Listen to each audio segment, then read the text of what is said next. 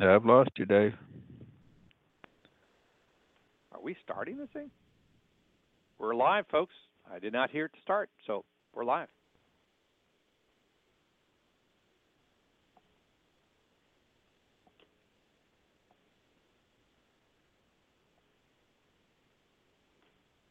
Dave, I think we lost you. Nope, I'm still here. I'm waiting for the music for it to all start oh, out. Oh, all right. it's really interesting. So the uh, the technology says it's all working. So folks, if you're dialed in, we see a lot of people dialing in and being with us. It's uh, Blog Talk is working through the issues. It was interesting. The website was down all weekend long, so we're just going to get started without the normal entry, the fanfare and entry. I don't know what happened to it. We'll try it one more time here and see if it's going to start up for us. But if it doesn't, then I'm not going to worry about it. But we we don't like one person said, you don't need an intro. You don't need no stinking intro. Just get it started. At I appreciate that. So funny. So good to have many of you with us. We're broadcasting live from Austin, Texas. Again, this is David Lykken. We're our normal uh, ads and all of that are not going to be playing. It looks like Blog Talk Radio is going through some more technology issues. They're shifting this this website up. But uh, let's get started. It's Monday, August 24th. 2015. It's a great day. It just happens to be my birthday, everybody. So I'm turning 65 on this fine day. I, you know, girls don't talk about their age, Alice, but guys do, and we, you know, we're talking about like this is some kind of badge. I'm just happy to be still alive with all the things I've done in my life. To be alive at, at 65 is probably a good thing. But we're enjoying the broadcast. So glad to have you with us and joining us again. This is one of those things where we're dealing with some issues as it relates to technology with Blog Talk and uh, I'll tell you more about some announcements, some changes that we're going to be doing here in the years, I mean, in the months, and weeks, and months ahead. Anyway, today we've got in the hot topic segment, we have the hot topic, and I mean sizzling hot topic of market serv- marketing service agreements (MSAs), and we've pre-recorded an interview with Howard Lax, and um, can't wait to really uh, share this interview with him, uh, with you all, because it's really interesting to see uh, this where this topic goes. You know, there is some allowance within the CFPB for MSAs, but when you hear when you hear Howard talk about it, you're going to begin to wonder, well, there's some allowance for it, but is it going to work? Well, so stay tuned. We're going to get to that later in the hot topic segment. Again, this is the Lykken on Lending broadcast. We are created by this broadcast is created by mortgage professionals for mortgage professionals. Obviously, we're mortgage professionals and not broadcast professionals. We're working on the professional side of that and still keep bringing it up. But we thank you so much for so many of you writing us and telling us how this has been an effective way for you to get caught up in all that's going on in the market and it's an effective way. And we have people dialing in. I'm looking at area codes from literally all over the country, uh, from coast to coast, north, south, east, and west. So we appreciate you tuning in. Also, a good number of you are tuning in as way of the um, as a way of the internet, and you can do that as well as you can go to iTunes if you have an iPhone, or I guess you can use iTunes even if you don't have an iPhone.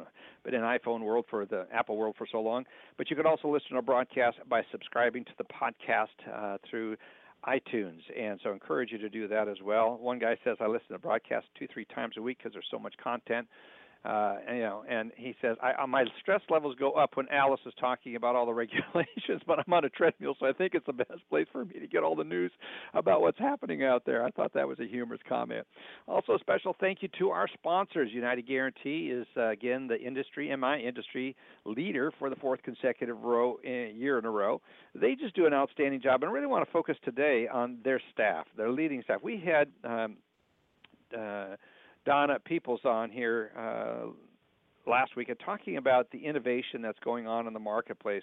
And you look at what leading companies do in really difficult times, and I think United Guaranty is just a case study in what to do. And a lot of people say, well, yeah, but they they took their part AG, AG, AIG and they received money and and and a bailout and that. But it, yeah, money doesn't solve it. If you've had a lot of money and you're running a business, you know it's not that. It's leadership.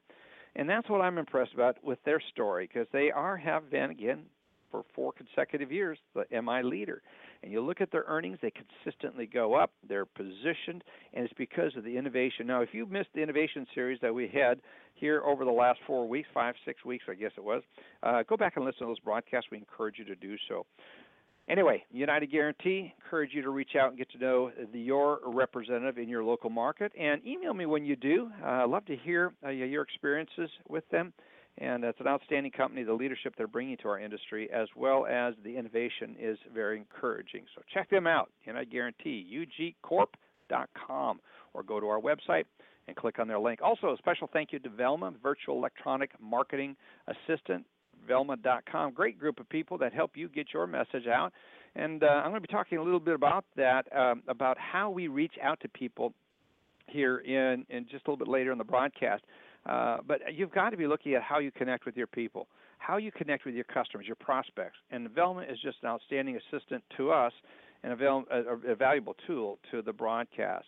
It's good to have all of you with us and listening in on the broadcast. And we have, again, a big thank you goes out to Joe and Alice who are here with me. Andy Schell, the Profit Doctor, is on a call with one of the, his clients, and so he cannot join us today. But we've got a good number of people that are dialed in, and we have our regular broadcast run up. We may not have any music. Hopefully, we're going to be able to play the broadcast uh, with Howard here in a little bit, uh, the interview. Now the other things are that are pushing the buttons are working right at the moment, but we'll see. Let's get off to the conferences that are coming up. Um, we've got the MBA annual conference, something you should be doing. There's still some discounts available to you to get into that conference. This one's going to be a pivotal one with all that's going on in the industry. It's in San Diego, so it's not a place bad place to go spend a week. Uh, collaborating and uh, or in some cases commiserating with your uh, your uh, industry uh, partners and with your ind- with the rest of the industry here at this conference. It should be a really really good conference. I Encourage you to check it out. I'll be flying there this next weekend. Going to be at the D&H speaking at and participating in the D&H Connections Conference. Then also the Motivity Conference, Users Conference is coming up. If you're inclined, if you're going to be there, I'd love to hear from you, connect with you while there. And then also I'll be speaking at the Northeast Mortgage Banking Conference in Providence, excuse me, in Ro- um, Newport, Rhode Island flying into Providence, driving out there. It's a beautiful time of the year to be there, and looking forward to seeing many of you there. We're going to be talking about um, some innovation that we're using and that others are beginning to use to really connect with a broader audience. I'll talk more about that. But without further ado, let's get in to see what's going on in the markets. Joe Farr woke up this morning, checked my cell phone. Um, everything was fine until the markets opened, and then wow, it felt like someone cut the elevator cables. It was just like a plunge down. And uh, after and it was a free fall. It seemed like it for a while. So uh, give us an update on what's happening today. Like you say in your notes, volatile day. That's an understatement, my friend. Yeah. Well, the the update is that we're we're we've recovered just about all the losses. Uh, uh, last time I looked, we were under um, 200 uh, as far as being uh, the loss on the Dow for the day. But uh, like you said earlier in the morning, uh, we had fallen over a thousand points, and and as a result, the, the, the only good thing about that is that MBS prices were up nicely. Uh, although as the stock market has recovered their losses, MBS prices have given back some of their gains, and uh, we've seen a good amount of unfavorable price changes during the day. Uh, like I mentioned, we were up a half a point at one point in the morning, and we're now up only 330 seconds, and so uh, been a pretty steep drop in prices, just as there's been a pretty steep rise uh, from the lows in the in the stock market. And you know, this is really just a carryover from what started last week. You'll remember last Thursday and Friday we had a, a pretty ugly uh, two days in the stock market and a little bit of a good day in the bond market both days. The the sell-off seems to have started, you know, in reaction to several things going on in China, as uh, yeah, the combination of yeah. several things the the the big drop in their stock market, the the devaluation of their currency, all of that, and the speculation that their growth is really slowing much quicker than people anticipated, um, kind of started the the sell off, and and we saw it spread certainly to uh, Europe and the U.S. and and uh, happened again to begin today. No economic data today. Of course, that wouldn't have mattered based on what was going yeah. on. so yeah, yeah and and talking about last week, uh, uh, last week MBS prices did improve uh, substantially. We're we were up um, about three quarters of a point. Uh, most of that followed the minutes of the July 27, 29th meeting of the Fed. Uh, those minutes were interpreted as telling the market that a rate a rate hike in September was less likely what, than what had been expected. uh, the minute cited division among members as to when to hike and and thoughts about inflation being too low to hike. Uh, and in fact, the Fed's own forecast for inf- uh, future inflation was revised lower. Uh, and all this led the market to believe that a September hike was not going to happen. Of course, after today, uh, the expectations are that it's absolutely not going to happen, and there'd have to be a pretty big uh, turnaround for it to even be a December activity. Right. So, that, um, that, that, that, that mean when you for those of us in the mortgage industry, that is uh, that means we could see some good times. The housing market could stay strong. I was wondering, Joe, the the thought of increasing rates even before today's activity and Friday's, you know, Dow drop and again today's. I mean, it just doesn't seem like the Feds would want to risk the bright spot in the economy, which is housing, and that's. I don't know that a, a sudden right would would torpedo values per se, but it certainly would have a negative impact on housing activity. And so I was really questioning whether or not that was that that happened. But you know what? Uh, enough Fed governors want to get off the uh, stimulus and um, get back to or quote unquote normalized monetary policy. So I guess these are going to be interesting days. It, it, anything's possible. Well, it, it, at some point, it's going to be good for the housing industry if uh, if inflation were perceived to be picking up too quickly. Uh, yeah. Mortgage rates would rise much more so based on a bad inflation number uh, than they will based on the expectation of the Fed to raise rates. So, uh, you know, we don't want to see inflation tick up too too fast too soon, and uh, that's what could really slow things down. And uh, you know, obviously, a, an increase in the Fed funds rate is going to affect uh, the builder's cost of funds and, and, and things like that. But mortgage rates are going to be driven more based on the expect uh, expected future inflation. Very interesting. Uh, Very but last week, you know, Yeah, last yeah. week we saw a good we we saw a good housing market, right? we had the National Association of Home. Builders. Yeah. The the confidence level of, uh, uh, in their survey was at the highest level since 2005. Uh, then housing starts and existing home sales both rose to levels not seen since uh, 2007. So, you know, it's a housing market that has shown substantial improvement, and uh, and and here of late, uh, each month continues to show better improvement. Yeah. And, and the nice thing is, core inflation's not an issue uh, at Yeah. 1.8 percent. Yeah, and this And week then we've got uh, next week, go- yeah, yeah, go- we're gonna we're gonna see another important inflation measure, especially given the Fed's uh, comments in the minutes about uh, their focus uh, so much so on inflation and the disagreements among members as to what that means. But the core PCE comes out on Friday.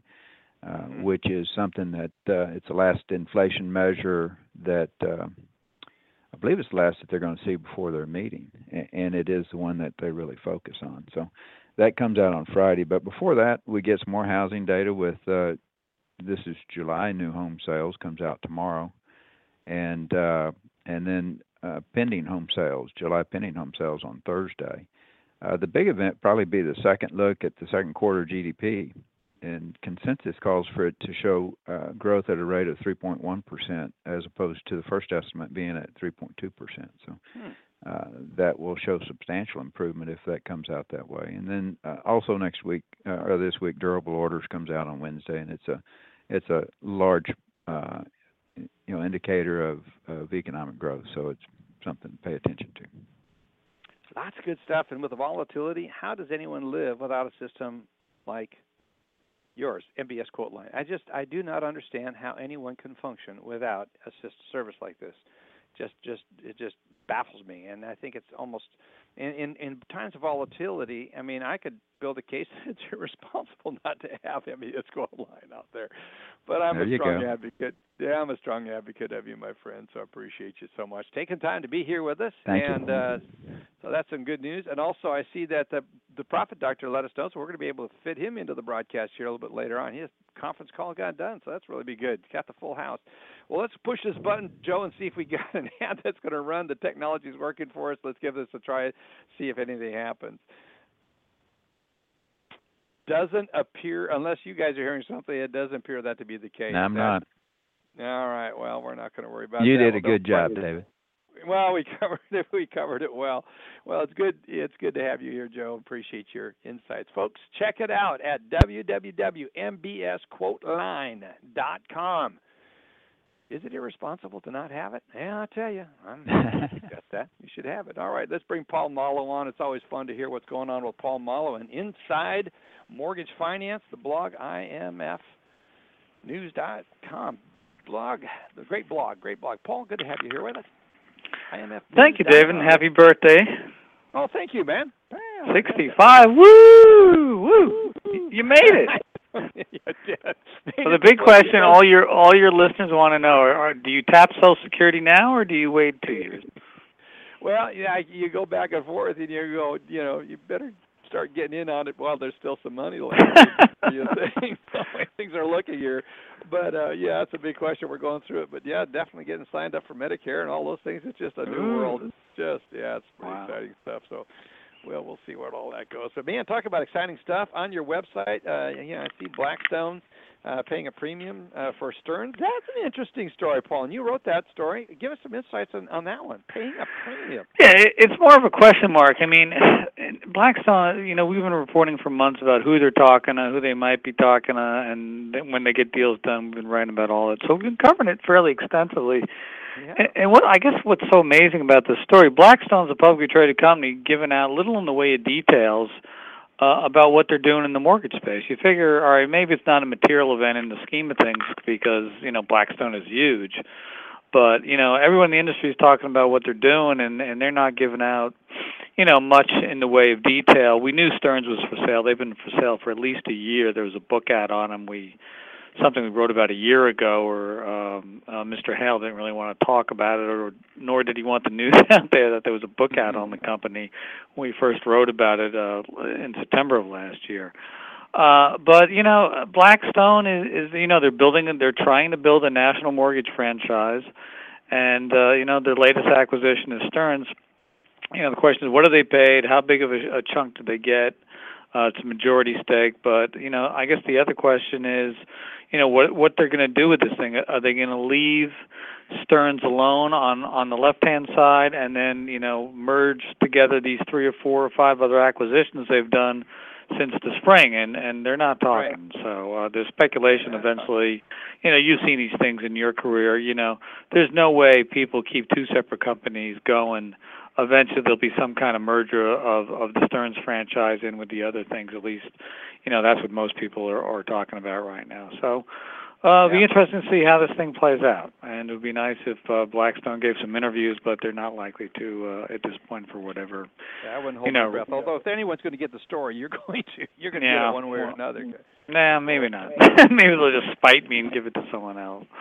That's that's fine. Uh, Brandon Ivey had a story about Dave Stevens. Uh, he put out some blog the other day, uh, pushing for ending the GSE conservatorships. Um, you know, the, the question is, you know, uh, you know, how does this happen? You know, everyone knows legislatively nothing is going to happen. Right. Uh, maybe the big question is what what can the Federal Housing Finance Agency do at this point, you know, without congressional approval? Uh, and you know, so that's that's a story that's really just the tip of the iceberg of, of the whole GSE question. Uh, but you know, it, it made news. Uh, we also talked a little bit about what you guys were talking about, uh, the stock market uh, crack up, uh, and what it means for the mortgage industry. As, as Joe pointed out, you know, the stock market opened up down. I think it was 1,100 points, or maybe just shy of 1,200. Those been a lot of people with their hearts in their stomach this morning. Uh, I think when I before I came on the air, I, I checked uh, where the market was, and I think stocks were only down like 130 points. So that's that's quite a recovery when you think about it. Uh, but you listen, the yield on the 10-year fell, bond prices rose, and uh, you know I already talked to at least one lender, uh, Dan Pearl, who said he woke up this morning and cut his rates by 25 basis points. Yeah. Um, you know, the good news is maybe we'll get some more refis for lenders who need it, and uh, you know, make housing more affordable. But at the same time, you know, when you have huge stock market losses and, and they stick and don't recover, you know, sometimes that leads to layoffs, companies getting you know hurt financially for whatever reason, and you know that hurts uh, the the the mar- market, at, the home buying market, at least in that regard. So we'll see what happens. Uh, obviously, it's something that we're going to be talking about for for weeks to come as as people figure out what China's up to out there. Uh, we also uh, had a, a story by Brandon, I believe, about uh, the slow start to the non-QM uh, uh, business. That's that's really nothing new, but I guess last week uh, the news broke that Caliber was putting out a small uh, MBS backed by non-QM loans. Uh, it's, it's a tiny tiny offering, but it's a securitization. But it looks like it was done in the private market. There's little in the way of detail on what kind of loans are in in the pool, but we're getting more information. We'll probably be doing an update on that. Uh, we also went back and we looked at how the GSEs did in the second quarter with their multifamily business. Uh, Carissa Chappelle had a story about that. We're uh, talking about, you know, some nice gains in, in multifamily income. Uh, I think Freddie's comprehensive income for multifamily grew by 102 million to 366 million in the second quarter. Uh, you know, listen, the, the GSEs are big players in multifamily, and I know there's a lot of uh, non-banks out there that would lo- would love nothing more for the GSEs to, continue to be a major source of uh, financing in the multifamily market. So, uh, and then short takes, we talked a little bit about uh, the dark side of lower rates. You know, as some uh, mortgage executives, I think Bill Dallas pointed out um, when I talked to him this morning, or emailed him, I should say. You know, you got to keep in mind, uh, you know, rates could go lower, but people who were sitting on a lot of stock market gains just saw those stock market gains go up in smoke. Uh, so it's you know it all depends on when you buy, when you know when you sell your stocks, how much money you've taken off the table, and you know what's ahead. But you know as, as Joe pointed out, you know that that loss of 1,200 points this morning is now down to uh, you know Dow's down 140 or so. So you know it'll be interesting to see how we sit uh, at the end of uh, the week on Friday. So uh, that's all the all the essential stuff for now. So I'll, I'll give it back to you. Well, it's good. Appreciate it so much. Um, I'm really interested in some of your comments about uh, as we see the Republican candidate field, um, you know, just become more and more interesting. Uh, any thoughts on Trump? I mean, I, I, we've, I love getting your commentary because you have got such a good sense of humor, but you do have a really interesting beat on and perspective on things. So, you know, being close to the Beltway, what is everyone thinking about Trump there? What is it just a is, is this just a great comedy act, or is this guy to take it more seriously? Well, listen, like everyone else, I think you know, six weeks ago I thought it was a comedy act. Now I'm starting to wonder. Uh, I don't know. Uh, listen, I, I try. I follow politics, but I, I try and stay right down the middle and, and be you know, apolitical and, and have an open mind to all the candidates. You know, listen on on the other side of the equation, you, know, you have Bernie Sanders out there, you know, yeah. drawing huge rallies, uh, taking some of the market share, shall we say, away from. uh you know Hillary, and uh, you also there was talk I think uh, over the weekend about Joe Biden doing something with Elizabeth Warren. So, yeah. you know, maybe Hillary's maybe the bigger story is that Hillary's you know vulnerable. I mean, you have I don't know, I lost track of you know you know, 16 to 17 people running for the nomination. I mean, who knows, you know, when this Donald Trump thing will peter out, and maybe it won't. Uh, you know, some Republican friends of mine I know are really high on John, you know, Kasich of Ohio, seeing him as, as a sort of a pragmatic, sober guy who's doesn't say stuff to get elected, and and is you know a guy who helped b- balance the budget back when Clinton was in the White House. And I don't know if uh, you know a trivia trivia question for your audience was well, who was the OMB director at the time uh, when Clinton balanced the budget along with Congress? Do you, you know the answer to that? No, I don't. His name is Franklin Raines, and he used to run a little company called Fannie Mae. yeah. I mean, it's crazy stuff like this that I, you know, I, I it stays in the back of my mind. I don't know how this political stuff's going to play out in them. You know, I, you know, I can't even begin to fathom the whole thing. Uh, you know, you you you elect the best person who's going to steer the country on the right course and not say stuff just to get elected. And yeah, exactly. you know, and you know, for the mortgage industry, everyone wants to know about the future of Fannie and Freddie, and uh, you know, Yeah, left exactly. or right, Democrat or Republican. Who knows how that's going to play out? Yeah, So- and if you if you're thinking about politics, you think about mortgage, and you look at this, you ask one question: What's your future? What are your plans for the GSEs? And uh, and that that really will define it as to tell us what's what. what's Yeah, I I would like to know that these 20 or so candidates, or 15 or whatever, you know, that that any of these guys come out with their platform yet on Fannie and Freddie. I doubt it. I'm not Nope, even yeah. sure. I'm not even sure Donald Donald Trump knows who Fannie and Freddie are, but I wonder if he spent any time thinking about it. Uh, you he know, contributed to their campaigns, and they came to his wedding. I don't know. Who knows? yeah, who knows? I'm joking. Yeah, no, I think he's a he's a pretty savvy, pretty pretty savvy businessman. So we'll see what happens with it. But you know, a lot of us who are just uh, you know finding that humorous are taking it a little more seriously as we're looking at the, the overall climate. And, and I think it's a, a polarity. I think you look at Bernie Sanders and you look at Donald Trump. I think it makes a huge statement about where we're at politics. You're close to the Beltway, so we always like getting your perspective. Thank you so much for taking the time You're to dial in, my friend. Always enjoy having you on and your commentary, Paul. Have a great rest of the week. Thanks, you too. Bye bye. You bet. Let's move over to Alice Alvey. Like that person told me, Alice, he says, I have I can only listen to Alice when I'm on the treadmill because that's the only time I can really get take all the news. It helps my heart. So good to have you with us, Alice. How are you doing up there in pure, cool Michigan? I'm doing great, thank you. Although still trying to get over my cold. So for everybody who's going, wow, she sounds funny today. You're right. So that's all I have to say about that. That's all I Um, got but- to say about that. Okay. yeah. Well, so you know, we Congress is in uh well, they're in doing states activities now, so they're out until after Labor Day. So I thought now would be a good time to just uh, give a quick update on a couple of things.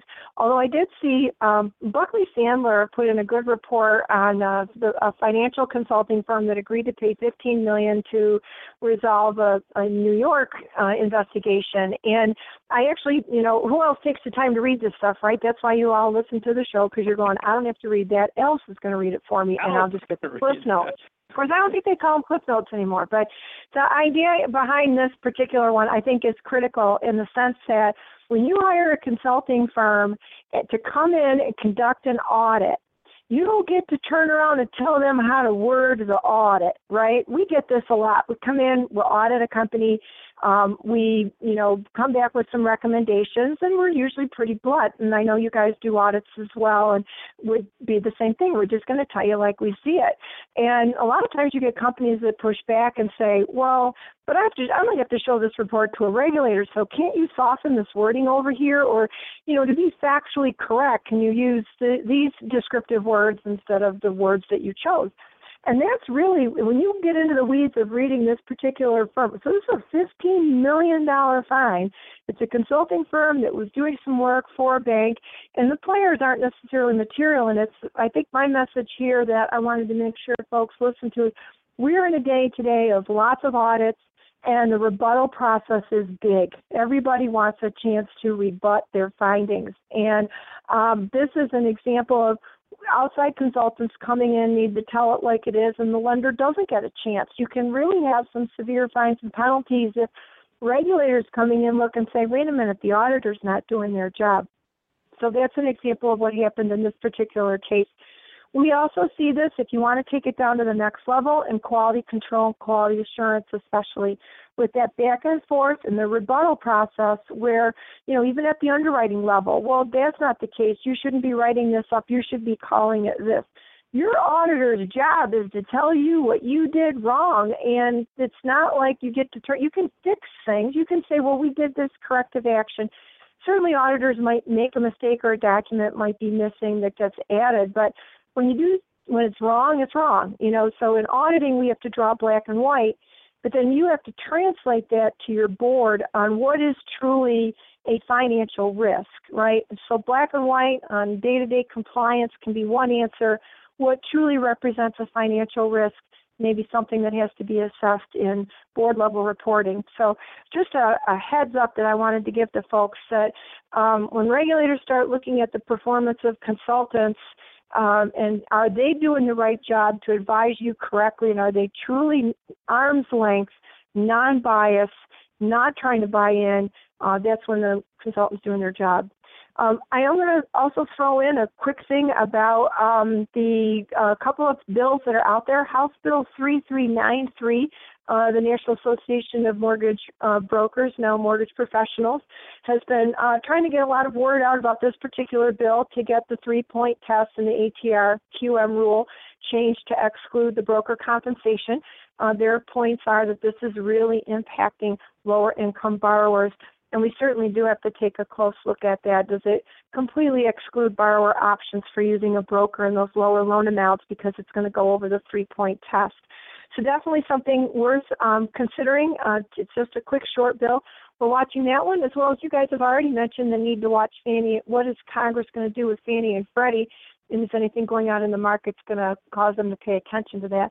Um, so we haven't seen any movement. Uh, we don't expect any movement even when they return in the fall. We'll, watch it closely, but it's difficult to see right now that they'll really pay attention to uh, the bills that are out there for um, taking a look again at Fannie Mae and Freddie Mac. So there's a whole bill out there. It's uh, House Bill 1941 and Senate Bill 774 that cover the Financial uh, Institutions Examination Fairness and Reform Act.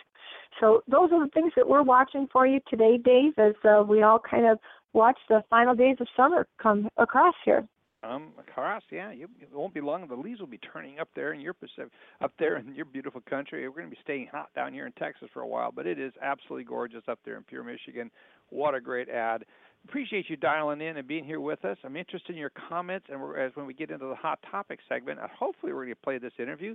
If not, I've got a lot of stuff you and I can talk about it because you heard it, I've listened to it, and recorded the interview. So there's a lot of information we can provide, even if we can't play this interview today, but as intended. But thank you so much, Alice, for being here. Love it, and I'm going to try to push this play your ad. Let's see if something happens with it. If not, we'll just go right on in and get into with Sam Garcia and then Andy Schell. We'll be right back. Let's see if this word works still dealing with uh, it's not technology. So this is going to be a um, a day. So Alice, be prepared to be uh, talking about my interview with Howard, and we'll be reenacting it, you and I, hopefully.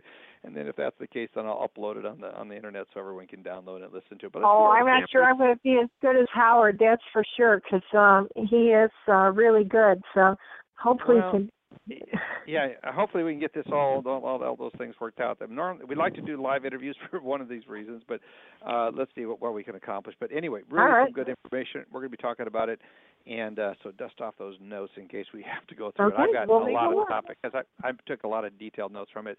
Let's. I just opened up the mic for Sam Garcia to join in. Sam, good to have you with us. MortgageDaily.com. Sam, what's happening? Hey Dave, happy birthday, and uh, you're probably one of the youngest 65 year olds I've ever met. Always a pleasure to talk to you. What's going on today? Um, we got a report last week that we covered from Ellie Mae, and in that report they said that during uh, July the closing rate for mortgage originations was 66.2 percent and that's significant because we went back and reviewed the data that Ellie has put out since 2011 and found that that was the highest closing rate uh, on any of those reports. So um, now that's you know, from, prob- is, is that is that do you know Sam if that's measuring from time of application that's a, that we call that in the world of secondary pull through and so it's a 66% pull through is that literally from time when disclosures go out or any amount of data is entered in. Do you do you recall in their studying their metrics a little bit where that? What they what they say is they say that applications started within the previous 90 day cycle closed. Okay. Okay. So okay. So it's anything that started. Be interesting what they define as started. So so anyway, I would assume that'd be if disclosures went out because that's when you seem to have a bona fide. No, that's actually the applications as they input them into the uh, you know oh, actually, system. Oh, okay. So that would actually precede, possibly precede that, uh, because the 66 percent pull through seems, while it's the highest of their experience, that seems low for an industry. But we'll, we'll circle back. Any thoughts on that, Alice? I want to jump on with that with Alice real fast. I mean, what are you seeing as far as pull through in your average with the clients you're working with? That seems maybe that maybe that is the average, Alice. Well, and is that an average for retail? I'm sorry, I may have missed that. Is yes, that retail is that yeah, so that does sound a little it's well, obviously that's going to be through one LOS provider. Um right. and I think the driving force a lot behind that pull through is what are people putting in in the first place, right? Um, so I think that dynamic has changed as an industry where much more has to go into our systems. We've got to start earlier on the mortgage process, whereas before we may have just called those inquiries, kept those in like a processing or a lead loop bucket. And as more and more companies are realizing, you know what, I got to call this an app and it's not going very far and it's in the early stages, I think that's another thing that's potentially um, moving that statistic but yeah. lenders get that number up. Uh, a good shop is going to be much much higher than that. Good. good and you know, one good, thing it seems uh, that we see over time is that these uh, this this closing ratio increases as originations come down. You know, it makes sense. People start working harder to close whatever their pipeline is, is if rates are rising or you know if originations are falling. So, uh, but that that makes sense from there. But you know, regardless of how you define a uh, the closing ratio, well, at least we can look over time, knowing this data came from Ellie and compare it to prior periods. And so, whatever you might define it as, I would suspect that all those uh, ratios are higher at this point in time than they've been in a few years. Well, with more refis too, right? Right, right. Um, the we we. Yeah. Oh, go ahead. I'm sorry. I was just I was just going on to your next story here about Fannie Mae cuts 2015 and then lists 2016. Interesting. Yeah, Fannie put out its uh, outlook uh, for August, and they're basically saying that they expect mortgage originations of 1.423 trillion. Um, that's less than that Fannie predicted last month when it was 1.464 trillion. Though not a whole lot. Uh, it's just kind of trimming. And then at the same time, like you said, they increased uh, the outlook for next year to 1.190 trillion from 1.171 trillion. Um, and last week's mortgage market index report, uh, it was at Right. 113, the index, and that was down 20% from the prior week. Um, jumbo business was down more than half for the week, and that was kind of odd because uh, we saw that the spread between conforming loans and jumbo mortgages was 25 basis points in favor of jumbo loans. So it's 25 basis points less on the interest rate for a jumbo loan last week than it was on a conforming loan. Yet jumbo tumbled. It was like the biggest uh, losses uh, last week of any category we tracked, uh, and that's of course data that we get from OpenClose based on their average per user pricing uh, locks. Um, delinquency was reported last week by Black Knight. They said that 90-day delinquency, including foreclosures, was at 6.11 percent, uh, and that was 17 basis points better than in June. And in addition, the foreclosure inventory rate was down six basis points between those two months. So always good to have a little bit of good news on loan performance. Um, we got some interest in a story we put out last week. Uh, it was based on uh, information published by the Independent Community Bankers of America, um, and what they put out was a list of the top, uh, the, the the best uh, social media banks. And uh, th- these are the banks that do the best job, you know, among small community banks. And Right. at the top at the top of the list was Frost Bank here in Texas. And some of the metrics that uh, we went and looked at on Frost Bank for their social media, uh, they have 73,000 likes on their Facebook page. They have almost 5,600 followers on their uh, LinkedIn page, which is just loaded with all kinds of career opportunities for their bank. And then uh, 187 subscribers to a well-produced YouTube page. Uh, they didn't really show any other uh, social media mediums, um, so it was just those three. But yet they ascended to the top of the list. And finally, uh, Yeah, go ahead. I'm sorry. That's- I'll come back and comment. Go ahead. yeah, sure. And finally, we uh, we. We, we of course do our mortgage daily second quarter origination survey where uh, those companies that don't publicly report their financial data we collect it from them directly and we got freedom mortgages uh, survey and it showed that their production was up 19% from the first quarter to the second quarter to 10.5 billion pretty significant player Hmm. Fairly significant, yeah. Very interesting. You do such a good job of capturing a lot of great information. Not only that, your reports and your data in your in your site is just second to none, and it's really excellent. I love it. Uh, I guess the MBA might challenge that. They say we've got a lot of great data, but you really do have some excellent data, and you collect it from so many different sources, and you're really good on that. I really like the story about uh, Texas Frost Bank. I get to be with the uh, the head of the Independent Community Mortgage Bankers. Uh, of America. I get to be with her, all day or all week next week in San Diego. Real excited about that. And so oh great you could pass on uh, the story that we covered of theirs I'll bring I'll bring it up. I'll bring it up. So it's going to be real fun. A lot going on in the in the community banking space. Really strong data.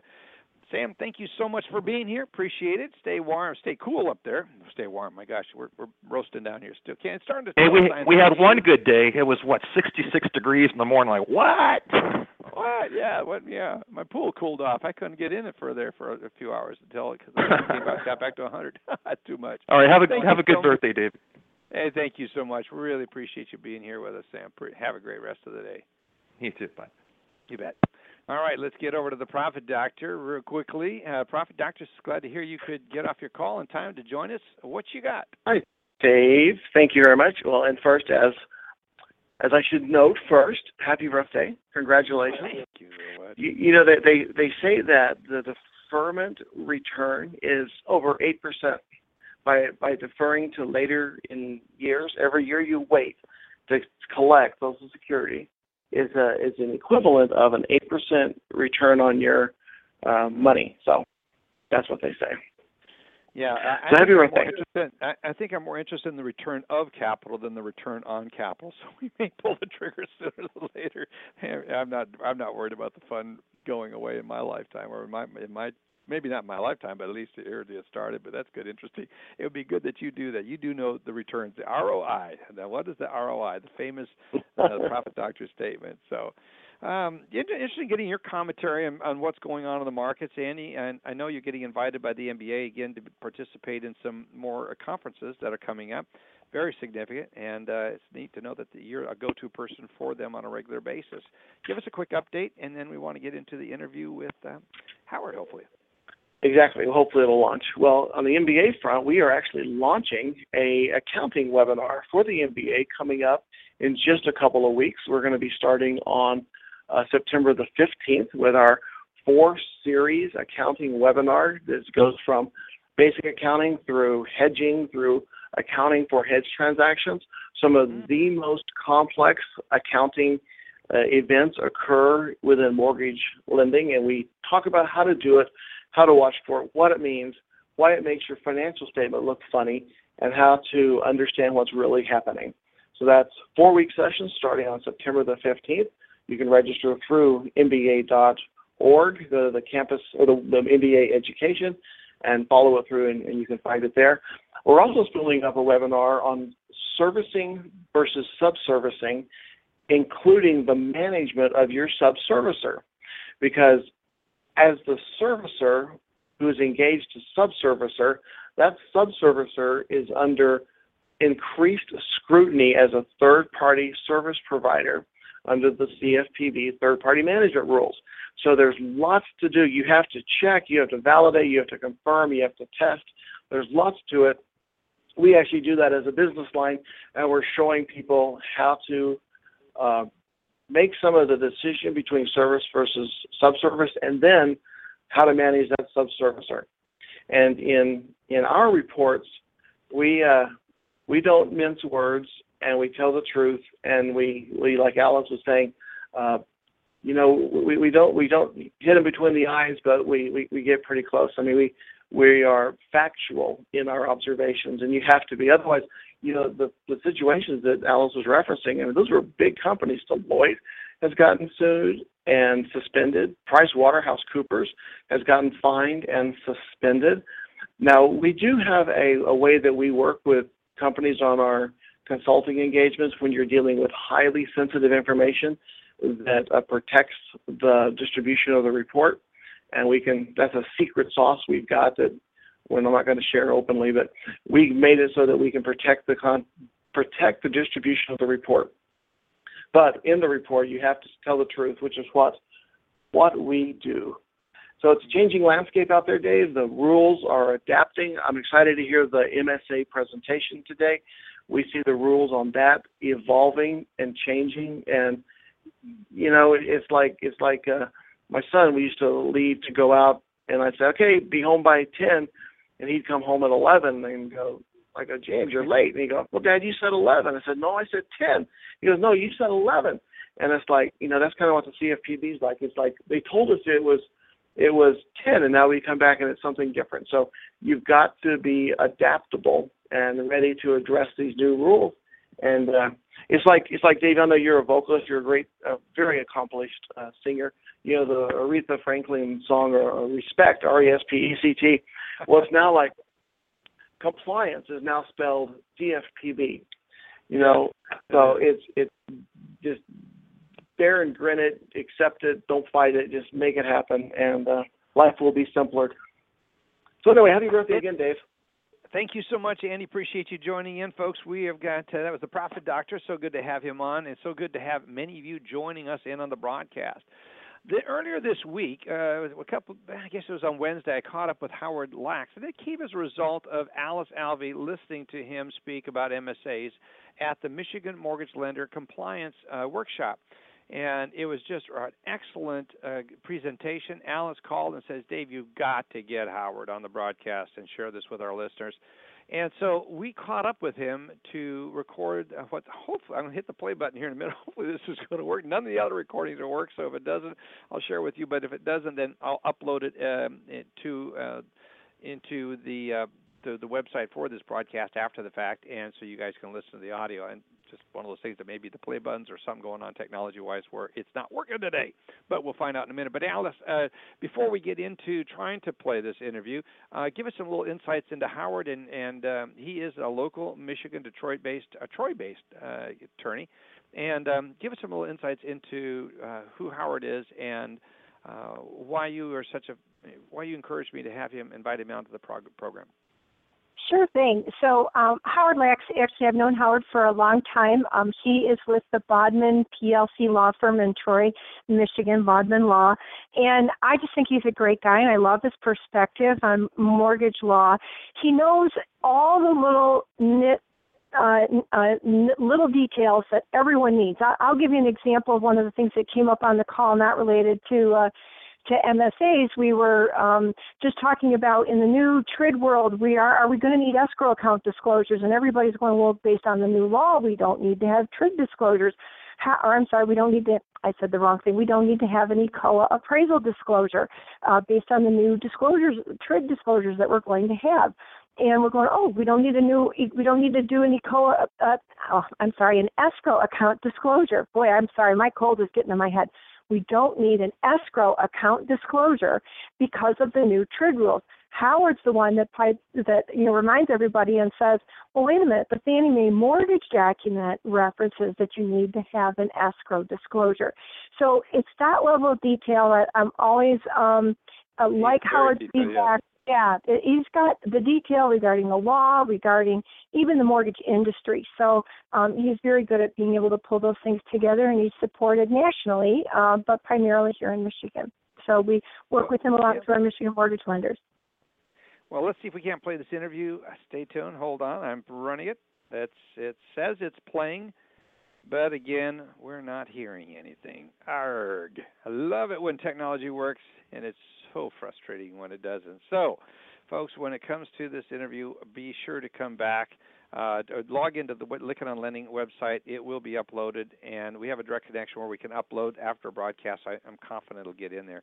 Uh, I'll also be calling Blog Talk. But here's a couple things that I wrote down. I took a lot of detailed notes. I, anytime I do a pre-record of a broadcast, then I go back and listen to it, edit out some of the oohs and ahs, and don't change any of the content. But I really just kind of clean up all those things. Like Joe Farr said, Joe, you said one time, he says, I always like listening to myself after you've done an edit, day because I, I sound better. I, Joe, you sound good all the time.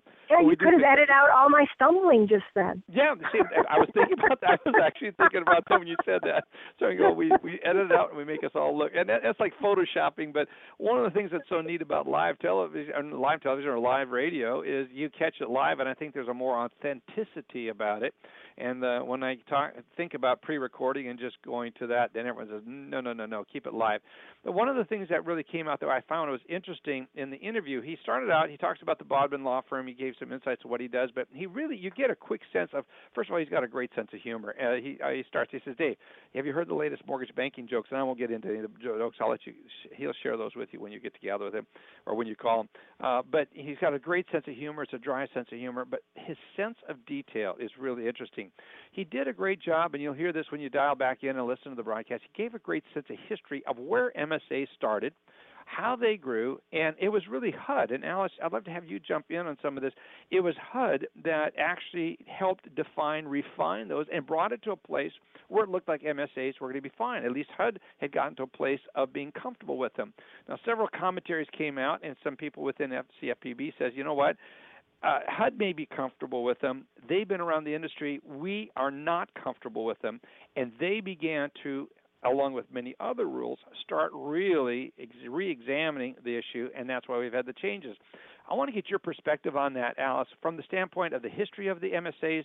If you recall from what Howard said, but there was a point in time that you'll hear when you, listen to the radio, when you listen to the interview, dial back in and listen, you'll hear that there was a period of time where HUD actually got to a point where they were I wouldn't say blessing them per se, but they had gotten comfortable with a with them being in the market and in a certain function. Do you want to add to that, Alice? Yeah, so I mean, all of this circles around essentially, right, Section 8 and kickbacks. What defines a kickback of something that might be a referral that's illegal that meets the tests of Section 8? And so, yeah, HUD was uh, working with many lenders over the last several years to be able to craft agreements that were legitimate in in their presentation of being able to say, look, we're we're going after some joint marketing. Um, this has been done for years. We're, you know, there's a lot of advantages uh, to consumers, and anyway, many companies were able to structure those types of agreements. CFPB, in Howard's words that I wrote down, took a flyer. That was those were his exact words. I quoted yeah. on my notes here. They pulled everything out from what HUD did, and basically Howard summed it up like this: anything that increases referrals is illegal in the CFPB's eyes. The way that they have now, the, the detail that's within the PHH and the Lighthouse um, um, right. title lawsuit, yeah. yes. Mm-hmm. Yeah, what was really interesting about that, there's there's actually two provisions and and I, I, when I was pressing Howard on this, so the, the most important thing that I want to go is uh, to jump in, and Andy's got a comment here. I'm going to go to you, Andy, in just a second. But one of the things that that he pointed out was is that there was a period of time that they were deemed acceptable within certain tolerances. But when CFPB got a hold of that, so that's when that shift and that's when that transition, and they've been studying them. One of the things we're learning about CFPB is they're very, very thorough in their doing their research. Uh, that some people will take exception to that because they go, how could they be thorough? Uh, if they're thorough, they're coming to the wrong conclusion on a lot of issues. And again, CFPB, I'm not. Don't write me and tell me you're defending CFPB. I'm not defending. I'm trying to tell you what's happening, what we're hearing, what's happening out there.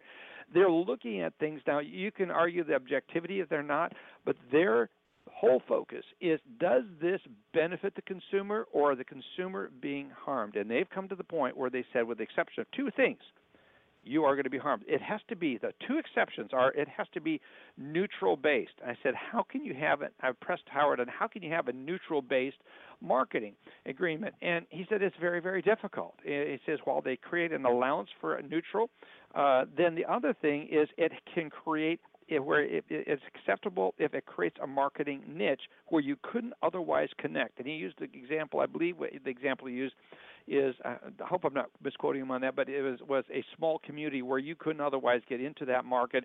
And by creating that, but in no way, when it says neutral, you cannot benefit from anyone else in the con in, in that market by a result of having this MSA relationship or this marketing service agreement. Uh, Andy Schell, jump on in, and you, you, had a question. I want to get that thought out as we get through this um, this topic. Go ahead. Well, I can't wait to hear the the audio of this.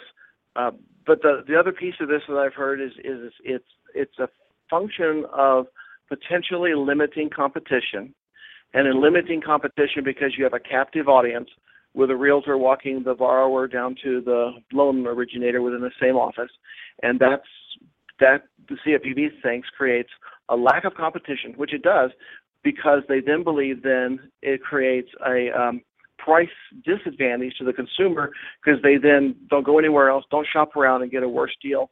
And what I've seen in how most a lot of originators that I've talked to are dealing with this is they're actually pricing the MSA channels at an advantage to the consumer.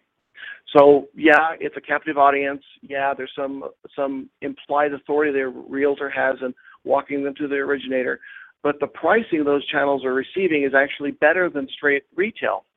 So if they go on the internet, look around, they're still going to get a better deal by going this way. And so for the folks that are having MSAs that price them as an advantage to the consumer, I think that goes a long ways in helping to defend the practice because you are clearly not disadvantaging the consumer. Right, and I think it, is it is it a disadvantage by encouraging that uh, the consumer to go to a relationship, regardless if it's a better price or worse price. And, and, the CFPB seems to have taken the position that if you do any amount of directing, that famous word steering, whether it be a product or, or to a relationship, the Lighthouse was the biggest one.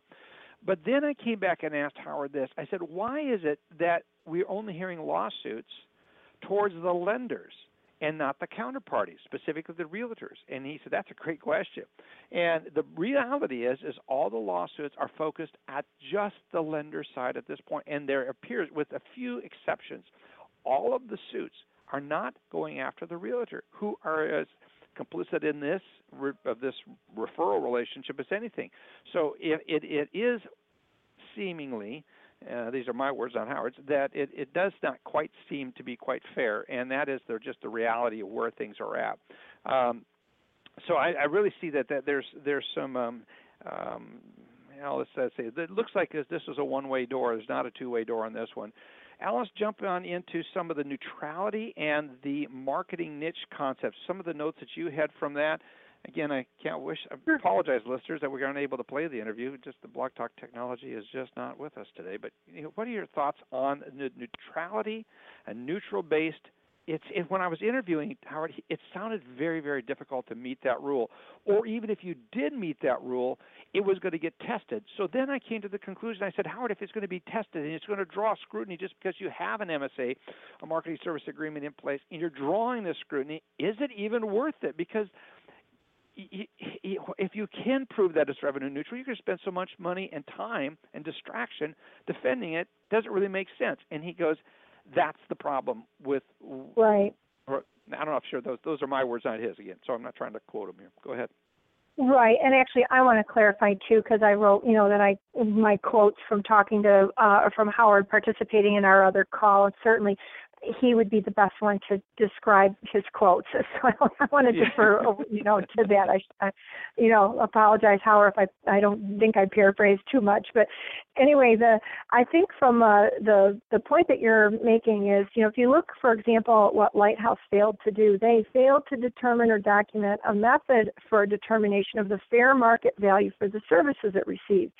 Uh, right. Lighthouse monitor, monitor whether it received. Lighthouse determined its fees in part based on the number and value of the referral. So nothing about this is was it a benefit to the borrower in the end. It was the process of the MSA, the business that it brought to the company, and if the company is still making money at it, and as you alluded to earlier, the borrower isn't giving a choice. It's not about, you know, we, we used to be able to walk around and go, hey, as long as I gave them the best rate and the best price, I'm okay. I'm not going to get written up for anything.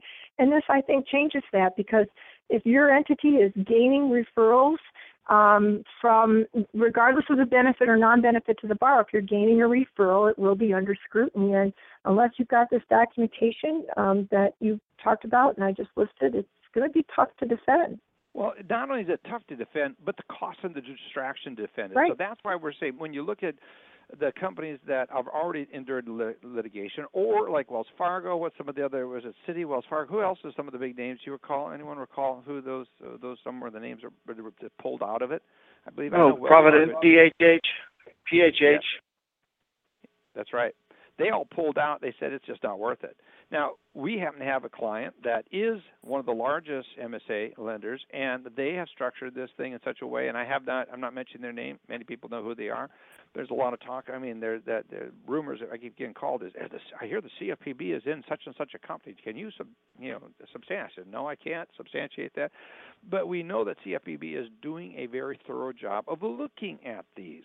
And the question for you and the way you're running your business is can you meet, if you choose to go this path, can you meet a neutral based, uh, you know, as it relates to marketing? Can is it neutral based? In other words, are you gaining any financial, any inordinate advantage? If you are in any way, shape, or form, or here's the bigger issue, as Alice just pointed out, if you can't defend that you're not receiving that, you're probably assumed to be guilty of that. The second thing is is creating a marketing niche. If you're going into a particular market you have no access to, again, you're meeting the neutrality rule and you're getting access to a market and you're helping everyone in that market recognize all the other competitors out there, you might have a defensible position. But do you want to go to that expense? Do you want to go to the work of doing that? And that's why many lenders have made the decision to exit. It just doesn't make sense. It's a distraction. So I think we're going to see the uh, MSAs, by and large, um, we may see some exceptions that go the way of the dodo bird. We're going to see. Was there ever a dodo bird, Andy? You're the you're the fact checker we go to. It doesn't matter. It's going to go the way of the diner. It may. It's just not going to probably exist, is what the where Howard said. It's going to be very difficult. Now, if you're looking for someone to help you sort through those issues, I can't. Uh, there's many good law firms out there. We have Mitch Kider on. We have all the different attorneys on here, and and we go to all of them for their thoughts. But certainly, I was impressed with Howard's command of the subject. Uh, he is certainly on top of these. And while he is a local Michigan-based attorney serving mostly the Michigan market, he does serve 20 other states. And I encourage you to pick up the information, uh, pick up this phone and get to know him or call him. I'll put his information up on our website. Check it out. Joe Farr, I want to get your thoughts as you listen to this. We haven't had involved you in a lot of this discussion. I apologize for that, but I want to get your thoughts as we get ready no to go to the window. Or maybe you're staring at the screen. I'm going to click over to your screen here and see what's going on here on, on the markets. No, I actually I, I I'm I'm questioning where you where where you stop earning the business to to where you start being given the business. And well, I mean that's, that uh, literally. Uh, I think I think that, yeah. is the but uh, you, you know, uh, you offer the best service, and you get their business. You offer the better price, and you get their business. Uh, Yeah. That's not too far off from what you're just, what you're saying. The CFPB saying it's not right. Is right. So where does that line at? And I think that that becomes the issues where you start looking at the various ways in which business got. I think what this opens up is a potential can of worms. It's just we're going to have to be so circumspect. We're going to have to be so aware about how we're going about this because of the way things are in with CFPB and their interest to protect the consumer. And yes, many of us who believe and watch the CFPB, we think they may be overstepping it in some areas and actually costing the well. This is there's solid evidence now that it's costing the consumers more. Um, any final comments, Joe? I'll go Joe, Andy, and Alice. Let's go run that right. Any closing comments as we exit the broadcast today? Well, I'll just give everyone a heads up on the market because uh, stocks have turned a little bit more negative. They're they're down uh, 360 now. MBS prices have improved just a little bit. We're up four, where- whereas we were up uh, two and three at times during the show. So why are we? I've been to ask you why are we not seeing a, more of a flight to quality? You have to talk about that next week on there. That's just uh, that's really interesting. Yeah, it's a, it that is surprising to me that that we haven't seen a, a more improvement. But I think part of that is that mortgage rates are just pretty low. Yeah, yep, yep, yep, yep. So I think they're already it's already priced in the market. Andy, your thoughts as we close out the program? point, I think one point is that uh, it is possible to continue to do this as MSAs, I mean, in particular, and there are companies out there doing it. Obviously, there's lots of scrutiny, but one big company we know of has a letter from CFPB with no action. So, I mean, one you never know what's going to happen tomorrow, but it is still possible to do these well. So I would just say, just because you have it doesn't mean you're wrong, but also just because you have it could mean you're wrong. So get somebody to check and do the best you can.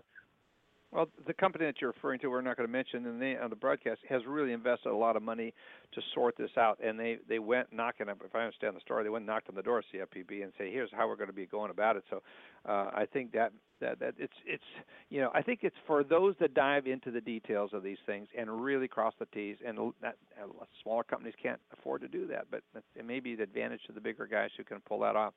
Alice, any thoughts as we exit out? Yeah, I'll throw in a couple of last things there. Um, it wasn't just about the agreements. If I recall from talking with Howard, it was about how you executed the agreement. So, you know, it's both sides. It's not just that you think you're going to be able to stand behind your agreement, but it's how you're executing. And keep in mind, CFPB is going back eight to ten years. So this is not just what have you done lately. They're going way back because in order to analyze exactly what's been going on, and you know how different the markets were over that period of time, so you're getting different results and different challenges in your ability to support your position. Folks, appreciate you tuning in, and being here with us. Apologize for the audio issues as it relates to not being able to play any of the recorded ads. Of course, none of you probably missed the ads terribly. You'd rather listen to us chatter on. It's a number of you have written this, but I know you're missing the interview today. I will be reloading the interview, and I'll be posting it tomorrow. I'll do it tonight. It'll be on, and I'm going to be a separate broadcast where it's just the interview of Howard. Apologize that we have those issues. I'm confident that if we load it, it will be there. Thank you so much for tuning in. Have a great rest of the week and look forward to having you back here next week as we'll be talking some really interesting information. We're going to be talking about the secondary markets, the developments in the secondary markets. I've got Eileen O'Grady coming back. Looking for her looking forward to her contribution to another real interesting episode. Have a great week everybody. Talk to you soon.